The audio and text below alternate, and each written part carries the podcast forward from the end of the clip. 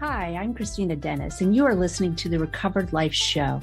Every week, we bring you a recovered life discussion about rewiring your brain and how understanding your brain will help you fully live your best recovered life.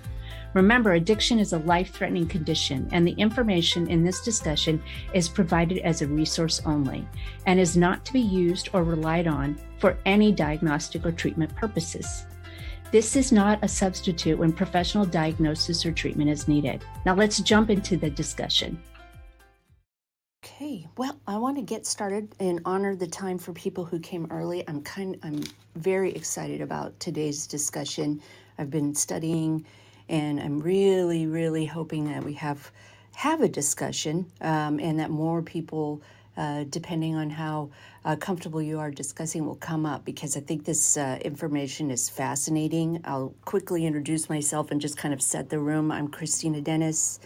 I have long term sobriety and I am a recovery coach. Uh, and generally, I work with people uh, to. Um, you know, arrest those codependent patterns, and that tends to be my focus. But I have the interesting, you know, idea or at least experience of being in long term sobriety and how you can kind of integrate that into the best recovery that you can have. And so this is a lifelong love of mine.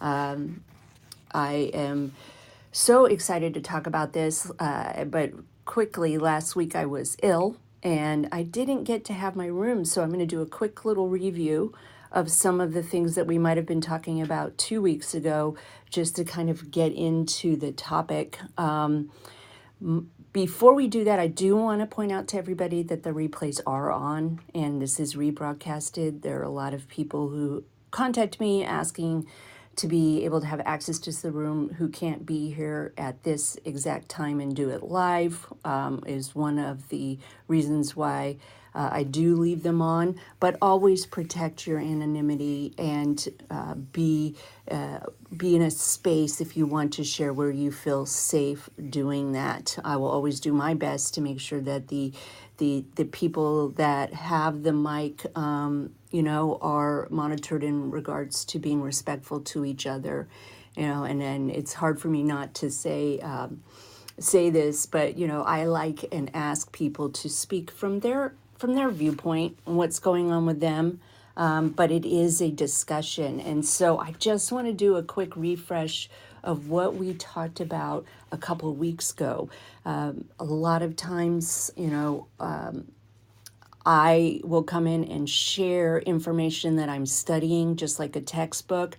And I found that to be one of the most valuable things for me uh, and my own personal recovery to share it in this wonderful space, Recovery Life Discussions, and really get the viewpoint of others. So I will share information, but I do also want a for you to know that I am a beginner in this. I have read from this text uh, twice now within the confines of this room, and I've read the book once, and I am listening to it and reading it again, studying it chapter by chapter. So when I say something, uh, I am sharing um, evidence based.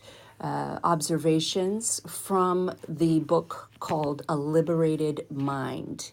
And it is, uh, he is the originator, Dr. Stephen Hayes, of the ACT therapy, uh, and that is acceptance and commitment. So, well, we discussed for two weeks some of the action steps that we could take, and I want to talk a little bit and just do a refresher on the requirement for pivoting. And if you are interested in learning about the basics that I covered in chapter one, please go listen to the replays because I think there was amazing information that came not only from me, but from everyone. And if you recall, uh, the basis of, of living a life that you want to is having the ability to turn toward your pain, to pivot from the dictator within uh, to uh, having psychological flexibility.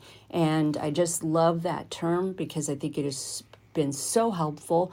But admittedly, it's a little murky for me. So I'm going to do my best to share the concepts from chapter two. And I really hope people will, Kathy, I see a pivot. Yes, we'll see um, and, and feel comfortable sharing your own experiences. So there was a simple summarization of the ACT therapy, and it was uh, six pivots. And I want to remind you of those because it's been a couple weeks um, and then we'll move into the chapter two information. So the first pivot is see our thoughts with enough enough distance that we can choose what we need to do next, regardless of our mind's chatter. Two, notice the story we've constructed of ourselves and gain perspective about who we are. Three, allow ourselves to feel even when the feelings are painful or create a sense of vulnerability for direct in attention in an intentional way rather than by mere habit, noticing what is present here and now, inside us and out.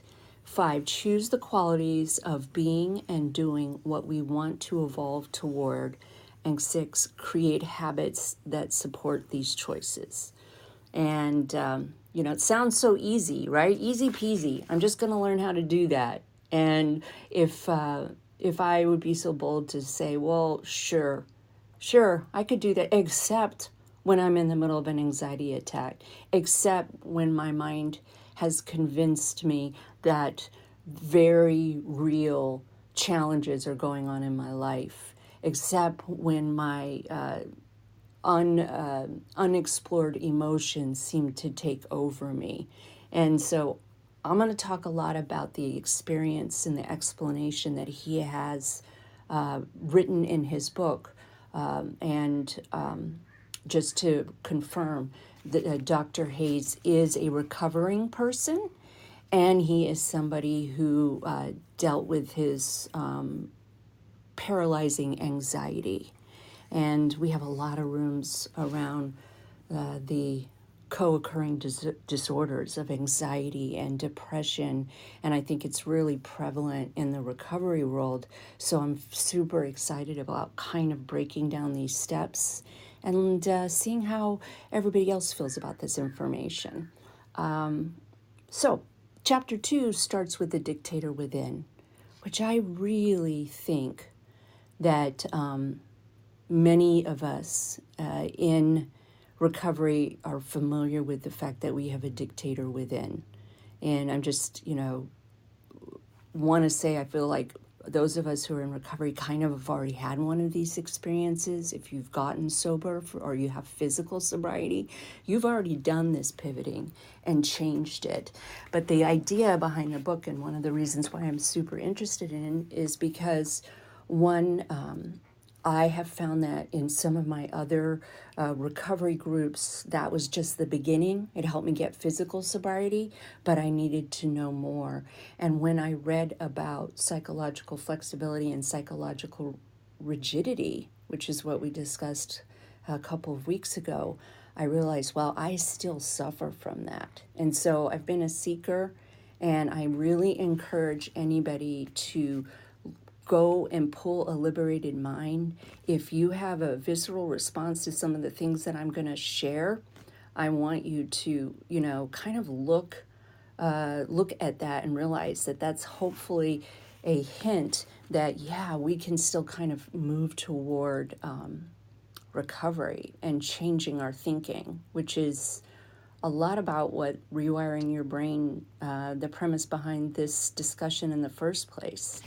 Um, but I will admit, in chapter two, this doctor shared some things that kind of offended me. Um, and uh, they reminded me of in the past when I was in the middle of having, you know, a flare up of my anxiety. I remember how painful it was to hear some of these truths um, because I, I, I wanted to believe, and still part of me believes this, that anxiety was happening to me and that other people didn't understand how hard it was for me and um, and so I, I if that feeling comes up when i share this i just want to affirm it because i had it and have it still to this day. If someone comes up and tries to tell me, you know, not to be in the middle of my anxiety attack, I, I want to respond, you know, in anger. Um, but I have to say, after reading this book now, I'm on my second trip, uh, that ah, a lot of it really does make sense. And so in chapter two, he talks about um, about anxiety and the dictator within. And I want to share a, a, sentence, a paragraph, because I think his words are going to be better than mine. But it really, really kind of laid out uh, how I have dealt with my anxiety in the past. Now, um, side note, I've done a lot of work on my autonomic nervous system. I've done a lot of work on transforming my trauma. But I have to say, I still have anxiety. Um, like I think most of us who are will, uh, uh, willing to live this life um, without our anesthesia. And so I'll share really quickly when we run from our experiences, because this describes me, my anxiety has been growing steadily. The rancor in my department that triggered my first panic attack has broken out into full fledged civil war with my colleagues. Now he's sharing about how his business he's a, a college professor, how there's all this distress around, around him. Um, and, you know, he shared in the first chapter about his first panic attack as a psychologist and researcher and what that felt like. And it was around, um, you know, people not getting along around us. Sounds very familiar to, I think, what we're dealing with as a whole uh, in this world. Adding to the strain, the divorce that had been set in motion shortly before my first panic attack was now becoming final. Whew. Been there, right? One thing we talk about at the Recover Life and Recovered Life is that, you know, our problems don't go away when we let go of alcohol. Um, despite outward appearances of getting on with my life and work, panic had gradually became become the central focus of my life. I tried to gain control over the attacks using all the methods I could think of, not realizing that all of them were based on the same flawed premise. They were all, in one way or another, attempts to escape, avoid, or diminish anxiety. Well, of course, right? the goal was to be achieved by any means necessary, situational, chemical, cognitive, emotional, or behavioral. The specific tactics I told myself to use included try to expose yourself to the frightening situations because that is supposed to make fear subside. We've seen that, right? Um, uh, we've heard of that where people will go face their fear, get on a plane, you know, and then all of a sudden the anxiety is gone uh, I don't think that's 100% true, but we've certainly seen exposure intervention as being something that may work for people. Learn and practice relaxation techniques. Whew, definitely one of my favorites. Try to think more rationally. Sit near the door so you can get out easily.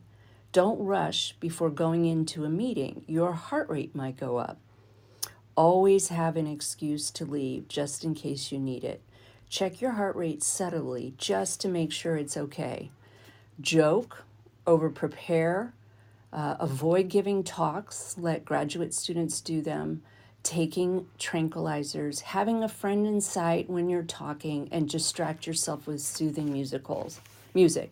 And so as I was reading it the first time, I was like, well, yeah, that that's what we do. And I was kind of offended, you know, like he was saying that the way that I made um, and worked on my anxiety directly was, of course, you know, not the only way, nor was it really effective. The anxiety wasn't going away. I was doing my best to run from it. And I thought, wow, this is really um, true. And I have to say that I didn't like this information when I first read it, but I've started to kind of open my mind and try to have a little more flexibility around what this might mean. And so he goes on to tell the story about a a bottom that he had uh, where the dictator was uh, the dictator within was continuing to uh, create anxiety for him and his entire uh, premise was to try to run away from it. And I shared this already, and I think it's so important. Of course, you deal with your physical safety first. Of course, there's nothing wrong with working on our nervous system and moving toward healing. Of course, we talk about trauma. Um, well, I guess that isn't, of course, some people don't. Um, but I love the idea of turning toward our experience because that is where we actually get to see that there are multiple options to what we're feeling. And um, I want to share one other thing that, let me see if I got to it, that um, before I open up the discussion, that I feel is really interesting. So, his, uh, I'll quickly surmise his story uh, about himself. He was having a, a, panic attack that had woken him up. Uh, and if you are familiar with panic attacks, even talking about panic attacks can make um, my anxiety grow. And so, uh, feeling a little offended, I go on to read the rest of his information. He talks about having a physical panic attack that emulated a heart attack. And I have been there and I have had this happen to me. And uh, doesn't discuss whether he addresses that with medication, but because he is in the middle of it, and believes he's having a heart attack, he took this moment to really think about what is that anxiety doing? Really, what is it? And um, I'm feeling a little shame because I'm not presenting the information so clearly, but I hope that it's kind of getting through. And, and I, I do encourage people to read the book, but partner with somebody when you're reading the book because it's quite shocking some of the things that get said. Uh, but he said he started looking at it from a scientific sense. He started, of course, you know, his day job was entering in, and it wasn't just that dictator within, which, you know, the Course in Miracles calls the ego, which a lot of times we are starting to recognize. And if you've been in recovery for a little while, you've had these thoughts, and you've been around at least conversations where they have these thoughts about what does, who is really thinking these thoughts and are my thoughts telling me the truth? And there's a lot of effort being pushed toward changing the thoughts uh, and not so much about actually embracing the thoughts and exploring them. And so on this particular night he wakes up thinking he has a heart attack but his flexibility tells him he's 33 years old and he's probably not having a heart attack but there's a part of him that kind of thinks, whew, good, this is physical. This isn't just in my mind. You know, fighting anxiety is really frightening because we think we're fighting ourselves, right? This anxiety is true. And so he goes on to explain how he goes to call the ambulance two or three times, but then a movie plays, you know, which I think is a lot what anxiety looks like in our minds. The movie plays, and at the end, he sees this very smug doctor come up and say, you know, Dr. Hayes, you're not having a heart attack, you're having a panic attack. And so at that point, he decides that he's not going to go into the ambulance and see it. He's going to stay and look toward the panic and feel it and not try to avoid it and let it come. And that particular, I would call it like a, a bottom, like we all do, is what got him started to think about analyzing anxiety and looking at all of the ways that we treat anxiety uh, in uh, psychology, because he's a psychologist, and started thinking there's got to be a way for us to shortcut this, which is what I really am interested in and why I want to study this book, for us to shortcut it and learn how to pivot um, on all of the things that are driving us. You know, I know I have heard and known of the phrase, I am not the thinker, I am not my thoughts, I am the thinker of my thoughts, but I haven't had always a grasp on what that really means, nor have I had the time to study it um, to the level that kind of study doesn't always equate to my survivor person. My survivor person wants techniques. And so I'm going to read a little more from uh, from his point of view that I hope will find it compelling for us to kind of look at this, and then I hope we'll have a discussion because I've been talking a lot. So at the end of it, he talks about the new research journey that came. And if you, you may recall in one of my previous uh, discussions that they had uh, a controlled group of three sets of addicts, active addicts that wanted to get sober. And the first group, the control group, of course, had no intervention, um, but they had made a decision that they were going to try to get physical sobriety. The second group uh, actually used the 12 steps and they had, you know, some success. But the third group used the process of ACT, acceptance and commitment therapy, in which they fleshed this all out and worked with them, and they were four times more successful in getting sober. So, although I love the 12 steps, I do believe that there's and and have committed my life to learning more and more about it. And uh, so, hopefully, um, I've got some fellow thinkers who want to kind of talk about it um, and reflect back to me what your thoughts are. I really want to know them, and we we benefit from knowing each other. So I'm just going to read this last paragraph. None of the schools of research and therapy had grappled well with a set of questions I now perceived as vital. How does the voice of the dictator within develop in our minds? Why are our thought processes so automatic? And why are the messages of the dictator so incessant? I wanted to understand why negative thought patterns can be set in motion by the slightest triggers, even while we are not fully conscious, as I have found with my panic attack coming upon me while I slept. In addition, why do we find these negative thoughts so compelling? Why do they continue to hold such power over us, even after we've told ourselves rationally they're not good for us? Why isn't the effort to think them away through the rational sort of argumentation that traditional CBT instructs more powerful? I could see that answering these questions would require a better understanding of human language and cognition. I expected we would not be able to find ways to help conscious help people consciously distance themselves from the voice, not needing to hit bottom as I had, without understanding how our thoughts take on so much power over us. I also suspect that with the answers, we could achieve a myriad myriad positive goals, not only helping people break free from the monkey traps of thought that imprison them in so many unhealthy conditions, but also training children with deficiencies in thinking and emotional skills how to reason or how to connect with others in a healthy way. So, um, we've already, like I said before, as addicts, as sober people, we've already in, incorporated some of these abilities to pivot. You know, we've learned how to do it. But those six pivots that I talked about, I think that we can get better of it, better at it for people, and that we can kind of learn and really kind of incorporate this whole idea of being able to distance ourselves from these awful thoughts. And um, I see a lot of people in the room who follow some really, really great teachers, and I hope to be able to bring some of their concepts into this room.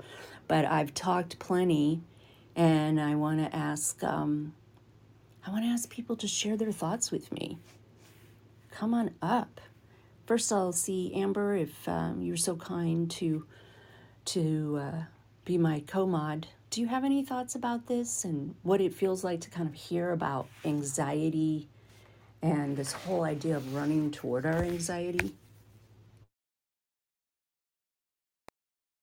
Mm, um, yeah, that's a lot. I I was just thinking like how much um anxiety and negative our negative thoughts, at least my negative thoughts are so much from my fear and so much from fear of trying to protect me. Um, and I love the idea of these six little pivots um, to just even make that slight little open um, kind of new guidance to something new. Um, I'm gonna have to think about it for a little bit. It's so deep. but this is such good stuff.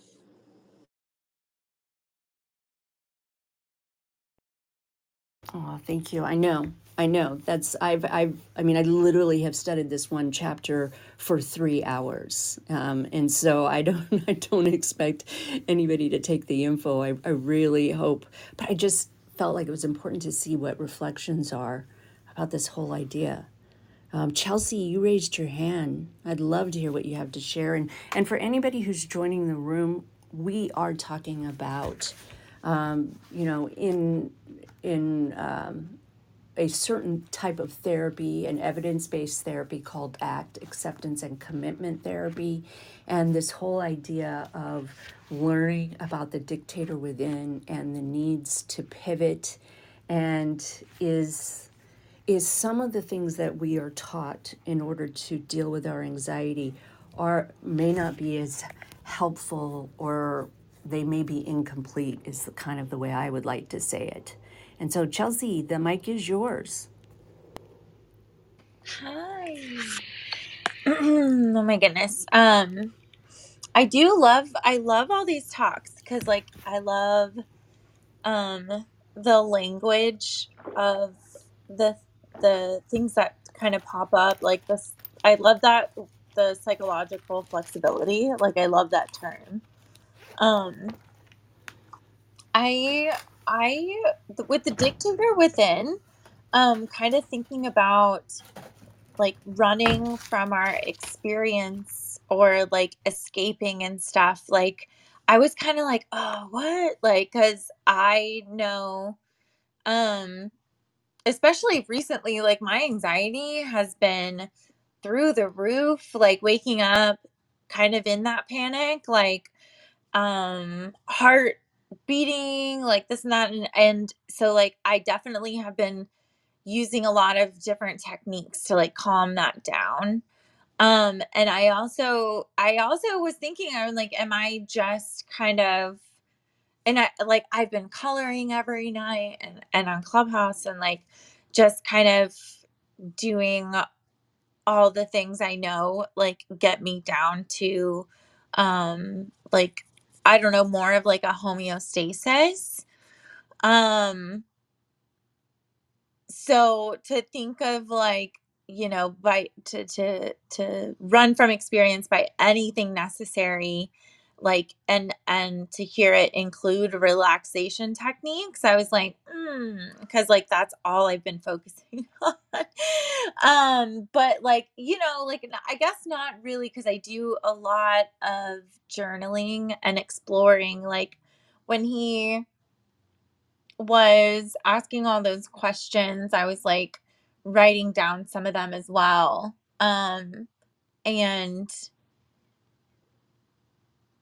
um, I don't know when it, it's I like oh there were so many thoughts. Um, but like when it was talking about um change the changing versus exploring um and like acknowledging like who's in charge and that sort of thing and I like I do hear in recovery a lot of talk about um ego death um I think it like it's like uh, usually associated with like the 11th step or like the 11th step prayer like getting rid of ego um, but I like the I don't know, like the the the knowing the truth um through I wrote like knowing the truth through anxiety, like using skills in the moment because that was also kind of talked about. Um um kind of like he acknowledged that he's you know young and it's probably not a heart attack and this and that but it wasn't like really enough to like calm it down and um but I don't know, like, it's a lot to think about because I do love the the pivot because I also am a person, like, that needs facts and stuff, like, with this with, like, my like, this COVID experience, it's calmed me down a lot more because a year later, I'm understanding more about, like, why the things linger so long and, like, what's associated with what, and it kinda calms me down, um, and yeah, when I'm, like, running towards the, like, anxiety and trying to explore all of the things like um I definitely I don't know like I like the the thing that I think of most like as my tool is like free writing um because it's almost like my brain is often I go back and read it um and kind of like explore those as well cuz like I'm writing so quickly um it is like a different voice is happening um especially like when i'm in extreme moments like i keep a my journal like by my side all the time and like in moments of high high anxiety i start writing um so again i don't know if that's like running away um but i don't know it's interesting to think about You, uh, thank you, Chelsea. That reflected, you reflected so much about how, I mean, that is how I felt about it too. Like there was this, you know, I, I kind of wanted to die on that hill that no, my anxiety is real. But I don't think, and because I have the, you know, I've read the book already once, um, I, I end up finding out that he is not um, saying that, uh, that you are supposed to sit down and just endure it but it's it's kind of like not all the effort can be focused on avoiding it and i i do kind of like that idea like there is something to acceptance um, and just accepting you know like for me i accept that um, that there are days where um, where I'm not, not nearly going to, I'm not going to be as effective. I'm not nearly as effective. And I can pivot away from uh, the moments uh, that, you know, my inner ego is telling me this is not okay and you are, you are a failure. I mean, I made a mistake this morning. It was a miscommunication. Uh, somebody was ready to record and I was sleeping and I had the exact experience in like I had the opportunity to turn toward that and really look it in the eye. You know, so I have this anxiety and because I was willing to look at that and say, "Okay, anxiety, what are you telling me?" "Oh, you're telling me that this person's never going to talk to me again." Well, what would happen if they never talked to me again? Oh, I'd be okay. It wasn't meant to be. And so that kind of speaks to being like turning toward it. But I'm very, very torn. Uh, you know, uh, the, the nervous system, you have to address the nervous system because you won't have access to your prefrontal cortex. You just can't be a problem solver. Um, if you're, I mean, uh, watching my son's reactions, I realized there's no way to learn how to do it better. Uh, but it, the way that it, the visualization that he shared was that you're watching a movie, and this movie feels exactly black and white. But think about in the corner, is there another movie or another ending that could be happening at the same time? And so allowing myself to di- divorce rather than avoid watching the movie, allowing myself to look at the movie and see, oh no, there are alternatives, there are flexibilities, there are different things. There's um, a movie out, uh, well, it's been out, everything, I don't know the name of it. Oh, everything all at once everything i don't know i know that there's some people in this room who've seen it so um, maybe i'll look it up but it talks about multi-universes and time dimension and i'm so underqualified to talk about it but when i watched that movie it made me think about how this um, how this could be adapted into my life um, so thank you and uh, Jules, Mr. Jules, so happy to see you. Love to hear your thoughts. Hi. Um, everything all at once at the same time or something like. Yeah, yeah, trippy, right? I saw it, yeah. It almost gives you epilepsy, doesn't it? Exactly. Yeah, I haven't read the the book, so the conversation's a bit nebulous for me. So I'm just uh, I'm just gonna hang out and I'll, I'll just just pop my head up if I got a comment, if that's okay. Thanks. Oh, I did Absolutely. want to say one Absolutely. thing that, that Chelsea mentioned. Um, hi, Chelsea mentioned. Um, ego death, and um, that's frequently referred to in um, macrodosing psychedelics. And, you know, people on ayahuasca retreats um, to cure addictions and find themselves and so forth, they refer to ego death um, uh, within a psychedelic trip. And you're supposed to feel, feel fantastic afterwards. Um, and uh, love everyone more and so forth. And I'm a little bit preoccupied with the topic, uh, as you may remember. But um, anyway, I just wanted to say that about ego death, and I'll, I'll, that's that's my comment. Thanks. Oh, that's so interesting. All right. Okay. Well, sh- uh, I, I want to say your name correctly. Is it Shihab? Yeah, yeah, sure.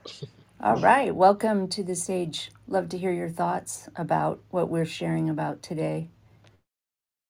Uh, sorry, sorry again. Uh, I just entered the room, so I Oh, don't know okay. what I'm talking about. Yeah. Okay. Well, uh, just to do a quick refresh on the room, uh, we uh, we are discussing the uh, the the recovery book um, and the very uh, very evidence based therapy that may not be as well known or to people called ACT, acceptance and commitment therapy. And so uh, shared a lot about how anxiety plays a role um, in my life and I've heard from many, many other people how anxiety has played a very large role, and there's a lot of effort.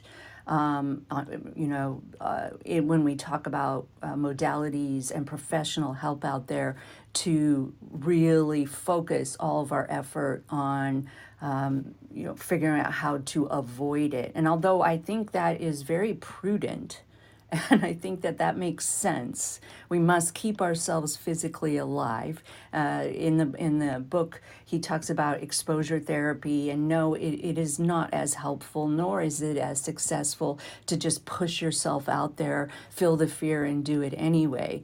But when we're looking at rewiring our brain, it's uh, the the hope that I have in introducing these kind of concepts uh, and the way that I can understand is that we can one see that we have so many more options to, uh, available to us. And uh, there's a lot of help out there. And that includes being willing to be psychologically flexible and open to some of the things that have plagued us, like anxiety, which is what he brings up. But I, I think it's super important for everyone in recovery to realize that we've already done this one time in our life. We've already done exactly what the book um, describes as uh, you know the six pivots and i'll make i'll repeat them again uh, just for people who shared late. Uh, one we see our thoughts with enough distance that we can choose what we do next regardless of our mind's chatter. Two notice the story we've constructed of ourselves and gain perspective about who we are. Three, allow ourselves to feel even when the feelings are painful or create a sense of vulnerability. Four, direct attention in an inten- intentional way rather than by mere habit, noticing what is present here and now inside of us and out. Five, choose the qualities of being and doing what we want to evolve toward. And six, create habits that support these choices. You know, for me, everything that I learned in the 12 steps, my first year of sobriety, is represented in those six pivots.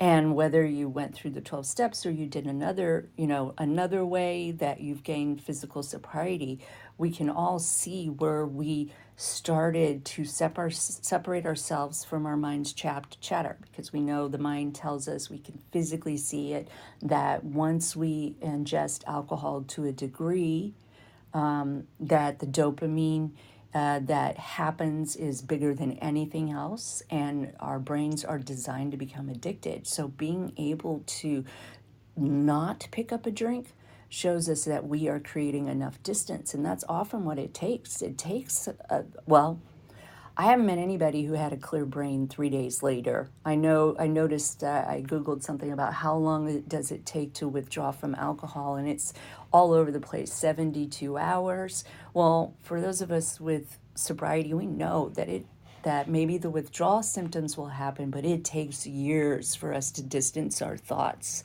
Um, and often, you know, we have that first year reprieve, and sometimes that second year comes in and it feels even harder. We notice the story we've constructed of ourselves and gain perspective about who we are. Yeah, the story that I had constructed was that I was, I was, uh, uh, you know, I was a bad person. I had no ability to quit. I was just, you know, a glutton and just making poor decisions after poor decisions once I ingested that drink. And so when I first came into recovery and heard that no, that is actually a physical allergy, um, that that is a process and the more we've learned in the last 25 years the more that it has reminded me that the story i had about myself which is i cannot live without alcohol and i'm a piece of crap so i need to drink in order to keep breathing was not true. And I noticed that story. Allow ourselves to feel even when feelings are painful. Oh, yeah. I mean, we talk about that all the time about turning toward the feelings, exploring them, you know, noticing them, allowing them to have a place, but not necessarily. Um, not necessarily making all the decisions for us, direct attention intentional ways. I mean, I could go on and on, but it's so important for us to see that, and I hope that people will go along with uh, with me as I continue to bring some of the solution that is evidence based into other parts of our, our lives because we can do what we did with alcohol or drugs, we have the hope of doing it with some of the other things that have shown up. And, and if you're an extra sensitive person like me, there is hope. There is hope. And, um, and I just, I really appreciate the people that came up uh, and shared and just want to open it up and see if anybody else would like to share on this topic or anything that's going on in your life. Okay, I'm gonna listen now. So after that, I can talk. Okay. Okay. Okay. Thank you so much. Um, I was just gonna say that, um, yeah, I was thinking about whenever I am in the middle of having intense anxiety, um, and I've had those panic attacks too, like where it feels like you're gonna have um, a heart attack. I used to have them really bad, um, and then I was on some medication, and, and slowly and surely it got rid of them. But I just remember, you know, the I love the flexibility and the stories, distancing the thoughts and the stories, because I notice sometimes, especially when I want to dig into myself or dig into my life or or you know go to the worst case scenario and um, it's it's honestly it's just a story. It's just a thought or a um, you know a one direct path on how this is going to happen and what's going to happen to me or how this is going to go fall apart. And it's really interesting that yeah i can just open it a little bit and there's so much more freedom. And um, and I think that's that's huge um, because I have definitely suffered from this is how my life's going to go and it's not going to get any better until I slowly started to open my mind to a lot of different uh, ways and having that flexibility in my thoughts. So, um, I mean, you've definitely helped with that, but I, I just, that was a huge one that I was thinking about. And um, yeah, the stories too. There's just a lot of things. Um, it's such a slight little, and I love the word that he uses as pivot because it's just a tiny little movement. It's just a tiny, sometimes it can be so hard in those moments to even feel like you can take a, your next breath or uh, take the next step or whatever. And so I just love that it's not even a step. It's just a, it's just a shift. It's just a tiny little shift. So um, yeah, that's that's what I wanted to share right now. Uh, you're so right. And I love that you shared that because I remember, and I don't know if people have heard this, uh, besides me, I'm pretty old, you know, when I, I went to outpatient rehab and this divine badass of a person uh, helped me walk through you know, some of the most difficult uh, truths. Uh, and I remember she used to say, you just have to pray to be willing to be willing. And that would drive me bonkers. Like, what the F is that? What are you talking about? Tell me what I'm supposed to know. Um, but I, I honestly believe that this very thick, very long winded book, uh, uh, at least from my first reading, although I do want to bring some actual action steps to everybody because I think those are going to be helpful. So stay tuned. Follow me, please. Um, I have a wonderful uh, uh, newsletter that I put out where I go into more detail about some of this stuff, and uh, it's completely for free. So hit me up and uh, check out some of my programs because I do believe that we can break down these very kind of lofty, a little bit woo woo, right? to ideas that can help us. And that's what I'm all about like bringing actual information to people and having kind of these hard discussions. I mean, and so being willing to be willing is at least the step, as you so aptly said, Amber. It's just a turn. I'm not even moving. Hey, Kathy, you came back. I know you had to jump off. Yeah, my apologies, um, and uh, uh, about that. I couldn't I couldn't get out of that phone call. Um, and apologies if I've missed anything and I repeat um, what somebody said earlier. But this um, this concept is is appealing to me. Um, willing to be willing is a is a nice way of putting it. Um, I like the idea of non-avoidance in in therapy that appeals to me immediately. Um, the kind, some of the therapies I've tried in the past with the bipolar stuff have worked very well. CBT has always worked very well for me, but in terms of other working on other aspects of myself, um, I I like the idea of uh, taking ownership and not accepting particularly, but identifying uh, certain certain things and maybe not embracing them, but certainly accepting that they, they are going to be part of my life for a while, but, um, and giving myself some, get the wrong word again, but uh, control, I guess. Um, and I like I like I like action. I like action in therapy. I, I like um, working on things. I'm I'm not particularly uh, a navel gazer, um, and whilst this sounds like there is obviously a lot, the, the thought process is the important thing. It's um, there is work to be done, and it sounds difficult, which also appeals to me in a very perverse way. um, but it sounds like it's worthwhile as well. So thank you for introducing this into um, into my life, uh, Kristina. Like you have so many things through your newsletter and through Recovered Life.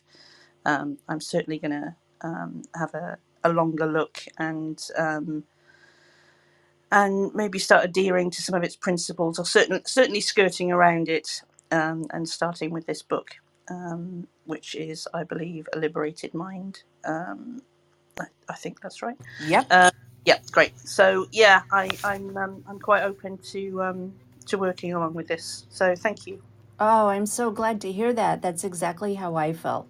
Like, oh goodness, um, you know, but but uh, really wanting to share uh, exactly, you know, what it does. Uh, I want to put up. I, I put up my link. Actually, I think I put up the wrong link, but I want to let everybody know that I have a pretty comprehensive free program and, you know, I spent a year uh, on Clubhouse talking about recovery and codependency. And now I have it on my website. And so I'm going to fix the link, but I hope everybody will hit it up and read some of the information because it's impossible to kind of go through all of these things um, and listen to it, uh, listen to this new information unless we've done some work uh, on ourselves and worked on the things that make it impossible for us to move forward. So, uh, I want to um, also talk about tomorrow's room because I will be back. Hit up the link follow me. Uh, tomorrow's room, we're going to be discussing setting healthy boundaries and codependency. And whether you like the word or not, there's, you know, there's a, it's relation repair at its finest.